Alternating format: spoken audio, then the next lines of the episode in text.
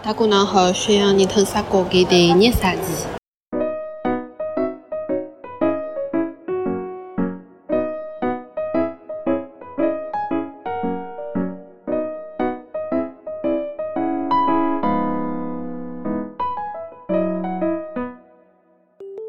大家好，欢迎收听散讲的第二十三期。我现在的话呢是。二零二三年十二月二十号下午的五点十六分，我坐在迪拜机场里面，在等回新加坡的飞机。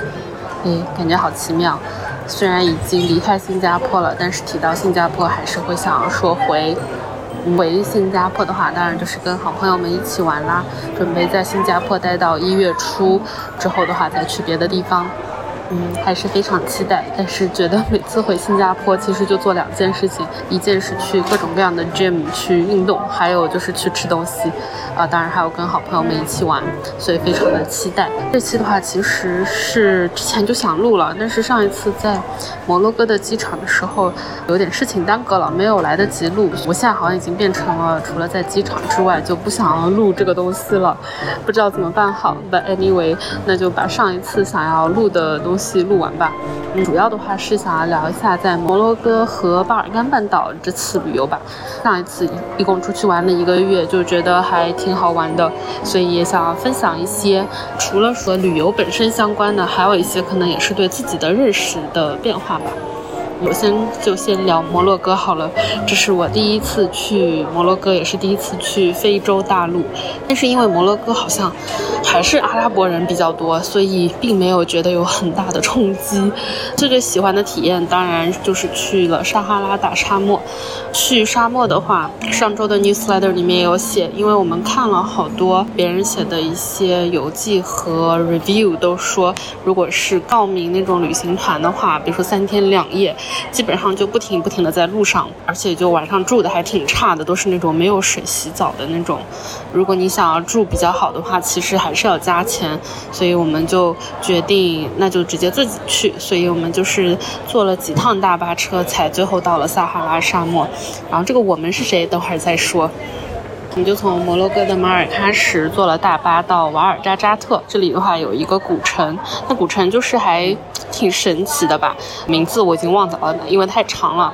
然后又因为我们本来是要在第二天就坐大巴到下一个镇，那个镇他们就是叫所谓的去沙漠的门，因为就一到那边就到了真的撒哈拉大沙漠的边缘。但是结果因为摩洛哥的一个什么公共假日买不到车票了，所以我们就又在那边停留了一天，就觉得也没什么关系，反正我们就也不赶时间。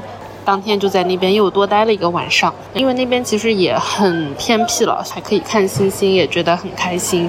之后的话就坐了很久的大巴，到了最后一个小镇，就从那边我们订了一个帐篷酒店，就在沙漠的比较中心一点的地方。当然，这个中心肯定不是指撒哈拉沙漠的中心，只能说是摩洛哥的撒哈拉沙漠区域的中心一点。这样的话，离别的帐篷都会远一些，光污染会少一些。又因为刚好我们是那边唯一的客人，所以就还挺神奇的，就吃饭啊、音乐表演啊什么的都是以我们的 schedule 为主，全程就。只有我和我的同行的人，所以就觉得还挺开心的，就享受了 VIP 待遇。第二天还去冲沙了，虽然只冲了一下下，就还挺好玩的。而且那几天的晚上看到了流星，我就许愿啦。因为我最近喜欢的一个旅行的体验，就是在当地的时候看一些当地关于当地的书或者电影，或者是听一些播客，所以决定要去撒哈拉沙漠之后，我就下载了《牧羊少年奇幻漂流》这本书的《Alchemist》。这本书的话，我十年前。Sorry，二十年前学六年级的时候，我记得特别清楚，是学校运动会的时候。那个运动会，我除了参加比赛之外，剩下的时间全部都在看书。看了这本，还有一本叫《会飞的教室》，就大家不知道有没有记得？至少我小学那会儿的话，会有那种世界名著的丛书，就给小朋友看的，就会有很多很多很好玩的书。这本的话是其中一本，但当然我已经完全不记得里面的内容。所以就在撒哈拉大沙漠那一天晚上，我刚刚好读到那个少年他决定要。进去撒哈拉大沙漠了。同行的伙伴他也很想读，所以最后就是他拿着我的 Kindle 读给我听。我们还带了垫子和毯子，所以就可以嗯把自己裹得很好，然后在撒哈拉大沙漠里面躺着，一边听他读书。然后我们还买了酒，就可以一边喝两口酒。虽然晚上有点冷，但那里真的是没有什么人，完全没有灯，还挺开心的。觉得那个体验可以回忆很久。不过那本书的话，我是在离开摩洛哥的飞机上才读完的。读到后面真的是有点感动，因为和我最近的心境还是非常相似的，就是关于说你要听你的心的声音，想到什么事情都去做。我一定要多听我的心的声音。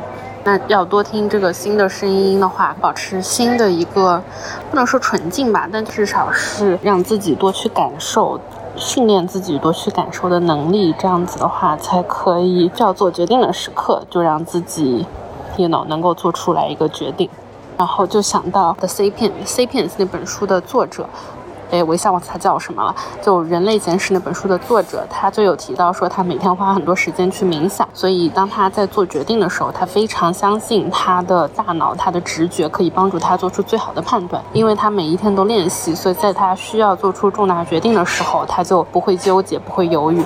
我当时听他说的时候，还觉得挺神奇的，就就觉得有点不太可能吧？难道你做决定的时候就真的不去想了吗？但是我最近一年的体验，感觉好像真的是那样子。就我。保持心的开放，我一直去听我心里的声音，好像做出的决定也都没有让我后悔。不过也跟上周的 newsletter 里面写的一样，人生本来就没有 A/B test，所以不管我做什么决定，我都不会知道另外一个决定是是不是会更好。那其实人嘛，就做让自己最开心的决定就可以了。好，这个的话是在摩洛哥觉得最快乐的一个体验。除了这些快乐的体验的话，就其实摩洛哥，我觉得很多地方都让我觉得不是很舒适，特别是人很多的地方。如果大家上小红书啊，或者是上任何网站看一下，都会有很多人的抱怨。比如说，你要是去布棉广场，就是在马尔喀什的一个很大的广场，或者是说去那些 Medina，就他们那种弯弯绕绕的古时候的那种商铺嘛，现在也都是一个个店的时候，你就会觉得非常的不舒适。我觉得那里就是属于。Highly sensitive person，像我们这种高敏感人士和 I 人的地狱吧，可以这么说，因为他们想要做生意嘛。无论是什么时候，任何时候都会有人不停不停的跟你搭讪，然后你又根本就分不出来他们到底是好意还是怎么样。我遇到这种情况，从来都是完全不理他们，但是就会感觉非常的不舒适。网上有看到别人的 review 就写说，比如说我们就在那个 Medina 里面，就在那个我不知道那叫什么，就在那些弯弯绕绕的地方。随便闲逛嘛，因为那边真的很多很多的店，会不停的有人跟你说啊，wrong way，那边 road closed 之类的，就不是很懂到底发生了什么事情。好像是说他们不停的跟你说那边的路关了，就是为了想要带你去哪里，他就可以问你要钱。总之就是让我觉得非常的不舒服。然后比如说在那个布棉广场的话，他们也是不停的会想让你去他们那边吃饭。就他们那边吃饭，其实每家店都长得差不多。我基本上就是不理不理他的话，他们就会在那边啊，你为什么这么没有礼貌？Why are you so rude？你为什么不理？我之类之类，因为那个路巷子很窄，所以就会有很多很多的人不停的扑面而来，并且的话，那些店里面挂的东西密密麻麻的，对我来说就会有一种 sensory overload，就是声音、画面，就各种各样的，就是会让我觉得非常的 overwhelmed，让我觉得非常的。就是太多了，我没有办法承受的那种感觉。而且我本来也不准备买东西，我一共就带了一个包，我也不可能买什么纪念品之类的，所以后面就没有再去了。看了好多小红书上的那种 review 嘛，我觉得比较幸运的一点是，可能是我是跟一个男生一起去玩的，一定程度上避免了一些不好的体验。就有很多女生说她们被性骚扰啊，甚至有本地人会追着他们骂那样子。可能我这次一起出去玩的，他是一米八以上的一个白人男性，不得不说很大程度。路上，我就是因为有他在，所以我没有被 harass 的很过分。因为基本上只要有人跟我们说话，我就会躲在他后面，让他去跟那些人交涉。其中有一次的话，是我们就在，呃，最后我忘记在哪里了，可能在 Fes 吧，就是在那种 market 里面闲逛的时候，就有一个人说啊，他这边有一个地方可以上 rooftop，可以看去整个镇子的景色什么什么的。如果是我一个人的话，我肯定理都不会理他。但是我的同伴就说 OK 啊，好，那你带我们去。那个人就在门口一直等我。们，因为那天确实也很累了，然后就说我们要回去休息了，不用再带我们去下一个地方了。然后那个人就说，哦。你要给我一些什么东西吧。然后我同伴就给了他十块的本地的钱，就只有零点一欧。那人就说只有十块钱也可以吗？我同伴就说嗯，我觉得很可以。然后我们就走了。但是我就觉得，如果是我一个人的话，一方面我是肯定不会跟他去的。第二方面，如果就算跟他去了的话，我可能也会被他大敲诈一笔。然后像第一天晚上我们到了卡萨布兰卡以后。因为他是吃素的，所以我说 OK，那我就接受这个吃素挑战。但是的话，我就很想要去中超里面买一些豆腐干什么带在路上当零食吃。但是那边的中超已经关门了，我们就在那个附近又找了几家超市，但是都没有。在那个路上，我当时观察了一下，真的没有女的。我就直接跟他说，如果是我一个人的话，我确实不会在这边这么晚再在这个路上一个人走来走去。他也是意识到自己有这个特权吧，他就说那确实是，就我这个身材和我这个外貌是给了我一些特权。嗯，我就很难评价吧，但是感受到了这个不同，想和大家分享一下。全程的话，基本上我们都是一起行动的，我就觉得还行。直到有一天是他自己早上先出去，不知道干什么，我忘了。到吃午饭的时间，他就让我。走到一个地方去找他一起吃午饭，那天才是我第一次一个人在摩洛哥在路上走路，然后我才觉得说感受到了路边的男性的那种凝视吧。就虽然他们也没有对我做什么，甚至都没有人跟我说话，但是那种眼神真的让我觉得很不舒服。我觉得上一次接受这么多男性凝视，可能是我以前去墨西哥玩的时候，在墨西哥城的时候，基本上所有男的都会不停的跟你搭讪。我就是属于戴上墨镜之后就目不斜视的直接往前走，但至少他们就不会跟我说，你为什么不理我？你怎么这么没有礼貌之类之类的？最后的时候，这个同伴他有问我说，以后还会想要来摩洛哥玩吗？我觉得说一个人的话应该不会吧。他说那如果是跟女生一起来呢？或者说甚至跟女生一起来，我都不是很想要来耶。说到这个同伴是谁的话，是下一趴就是开盲盒，因为我这次玩的话是在巴尔干半岛，还有就是在摩洛哥，其实都是跟完全不认识的人一起玩的。在巴尔干半岛的话是跟三个中国人，有两个中国男生，一个中国女生。我只跟其中一个中国男生联系过，也是因为我在小红书上面看到他 PO 了他的行程，然后这也是我第一次在小红书上面找人一起玩，就运气非常好。他是一个很各方面都挺靠谱的人。一个女生的话是他的朋友，还有一个男生的话也是在小红书上面联系他的，就大家。玩下来发现意外的合拍，没有什么吵架呀。虽然遇到了一些小麻烦，但是大家都齐心协力的解决了困难，就觉得还挺开心的。摩洛哥那个人的话，只是一个网友吧。其实我那时候在土耳其，他问我说我要去摩洛哥玩，你要不要跟我一起去？然后我就花了五分钟时间，可能两分钟时间查了一下摩洛哥。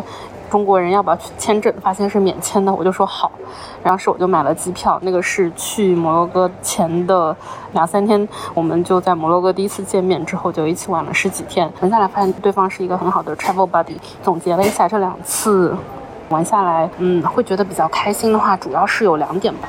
一点的话，是因为大家都不怎么着急时间，就没有要那种啊，我的假期只有这么几天，我就一定要在这几天之内打卡完整个行程，很紧张的去这里打卡，去那里打卡之类的。因为可以在十一月份出来玩的人，可能也不是什么正经人，这里带个引号，因为刚好一起玩的人，除了那个中国女生，她是有工作，不过其实也是约等于创业的状态吧。剩下的人最近都没有工作，所以我们就真的不是很着急。去哪里玩的话，多去一点，少去一点都没。关系，像我们需要在中间那个小镇上面多待一天的话，那么觉得好，那就多待一天。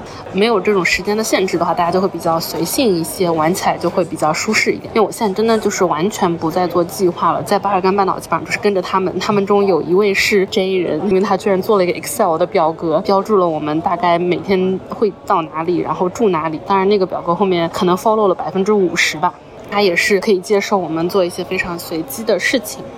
而且也发现，因为就可能是跳脱出了那种非常传统的朝九晚五的工作的状态的话，人的思维也会开放很多，大家聊天聊起来也会开心很多，就会有更多的时间去思考人生吧。我觉得这点还挺重要的，因为玩的时候就讨论的话题也都不是什么升职加薪、买房买车这些事情，讨论的都是一些人生意义啊、探索自我啊、探索世界啊这样的话题，我就会让体验好很多。就眼前的风景当然很美，但是如果一起玩的人，大家讨论的话题也很有趣的话，就会更好啦。另外一个原因的话，我觉得是大家对于钱没有那么紧张。嗯，因为出来玩嘛，肯定是要花钱吃东西啊，住住啊。当然我们都没有住得很奢华什么的，都住的比较就正常吧。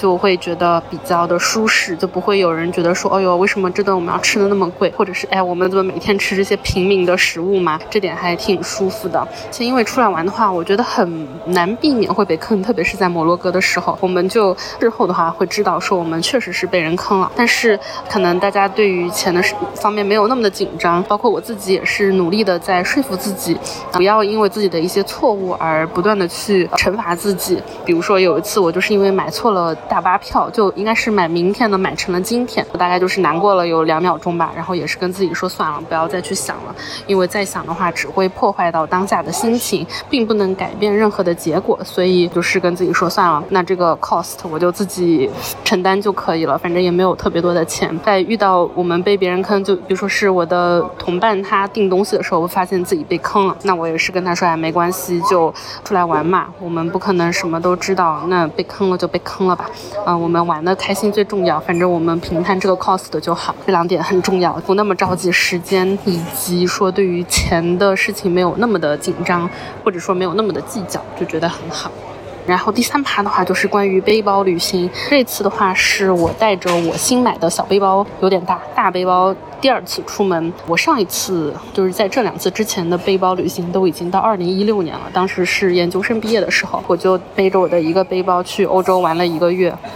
那个时候是夏天嘛，所以就还好，都只是夏天的衣服。这一次的话，因为是先去了巴尔干半岛，真的很冷，然后没有去了。摩洛哥又很热，去撒哈拉沙漠里面真的很热，所以就觉得还很开心。每一次打包的时候，我都觉得哇，真的好开心。带了这个背包出门，就越来越喜欢它的感觉。背背包旅行出门有几个好处吧，一个就是打包真的超快。像最后一天的话，我们要早起起来去机场。我看了手表，我是五点二十九分从床上起来，五点四十五分的时候我就已经洗漱好可以下楼了，因为我们要去呃坐六点钟的那个 shuttle 机场的 shuttle，所以就只要十。六分钟就可以打包好，呃，就不只是打包，是我从床上起来刷牙、洗脸，然后把所有东西都收拾到背包里面，出门只要十六分钟。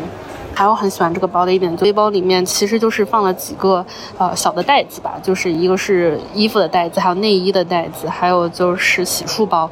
基本上这些东西放进去，再放外套什么的，都全部都塞进去之后，把扣子扣起来，就看起来都不会那么的挤，而且就可以随时跑起来。倒数第二天晚上的时候，我们因为就各种各样的原因，差一点就赶不上那个机场的沙头最后危急时刻，我背着我的背包，带着我的电脑包，飞奔到沙头上面拦住他，让他等一下我的。同伴，因为我同伴有一个行李箱，而且会更加会发现人真的不需要很多东西，就一个月的时间，我用一个四十六升的背包也可以活下来。那其实活两个月的时间也是可以，只是说可能你就会看到我的照片里面一直都穿着一模一样的衣服，我觉得无所谓了，就我完全从来没有那种出来玩一定要怎么打扮的心情，我甚至连化妆品都没有带，就觉得无所谓。我那个同伴他有问我说，为什么从来没有见我化妆？因为我跟他一起玩了两个星期，我都没有化过妆。一方面是觉得真的很方便，另外一方面的话是觉得，不管是不是那种 romantic 的喜欢，就如果是一个人，你会因为我不化妆而不喜欢我，不想跟我一起玩的话，那其实就不太适合一起玩。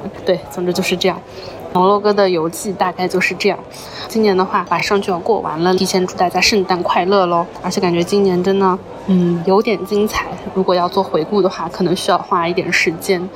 对我也是想在我的奥妈妈那边做一个关于奥妈妈的回顾吧。这一年还是做了挺多节目的，虽然一直在路上，而且有一些节目是我真的非常非常喜欢的。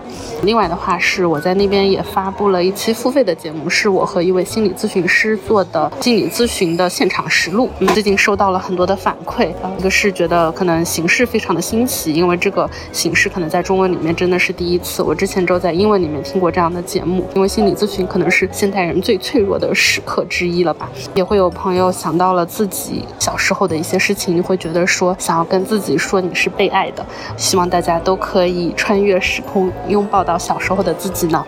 这个的话不出意外，可能是今年最后一期节目，也有可能是倒数第二期，到时候再说啦。那我们就先拜拜，祝大家节日快乐，黑利欧刺激狗。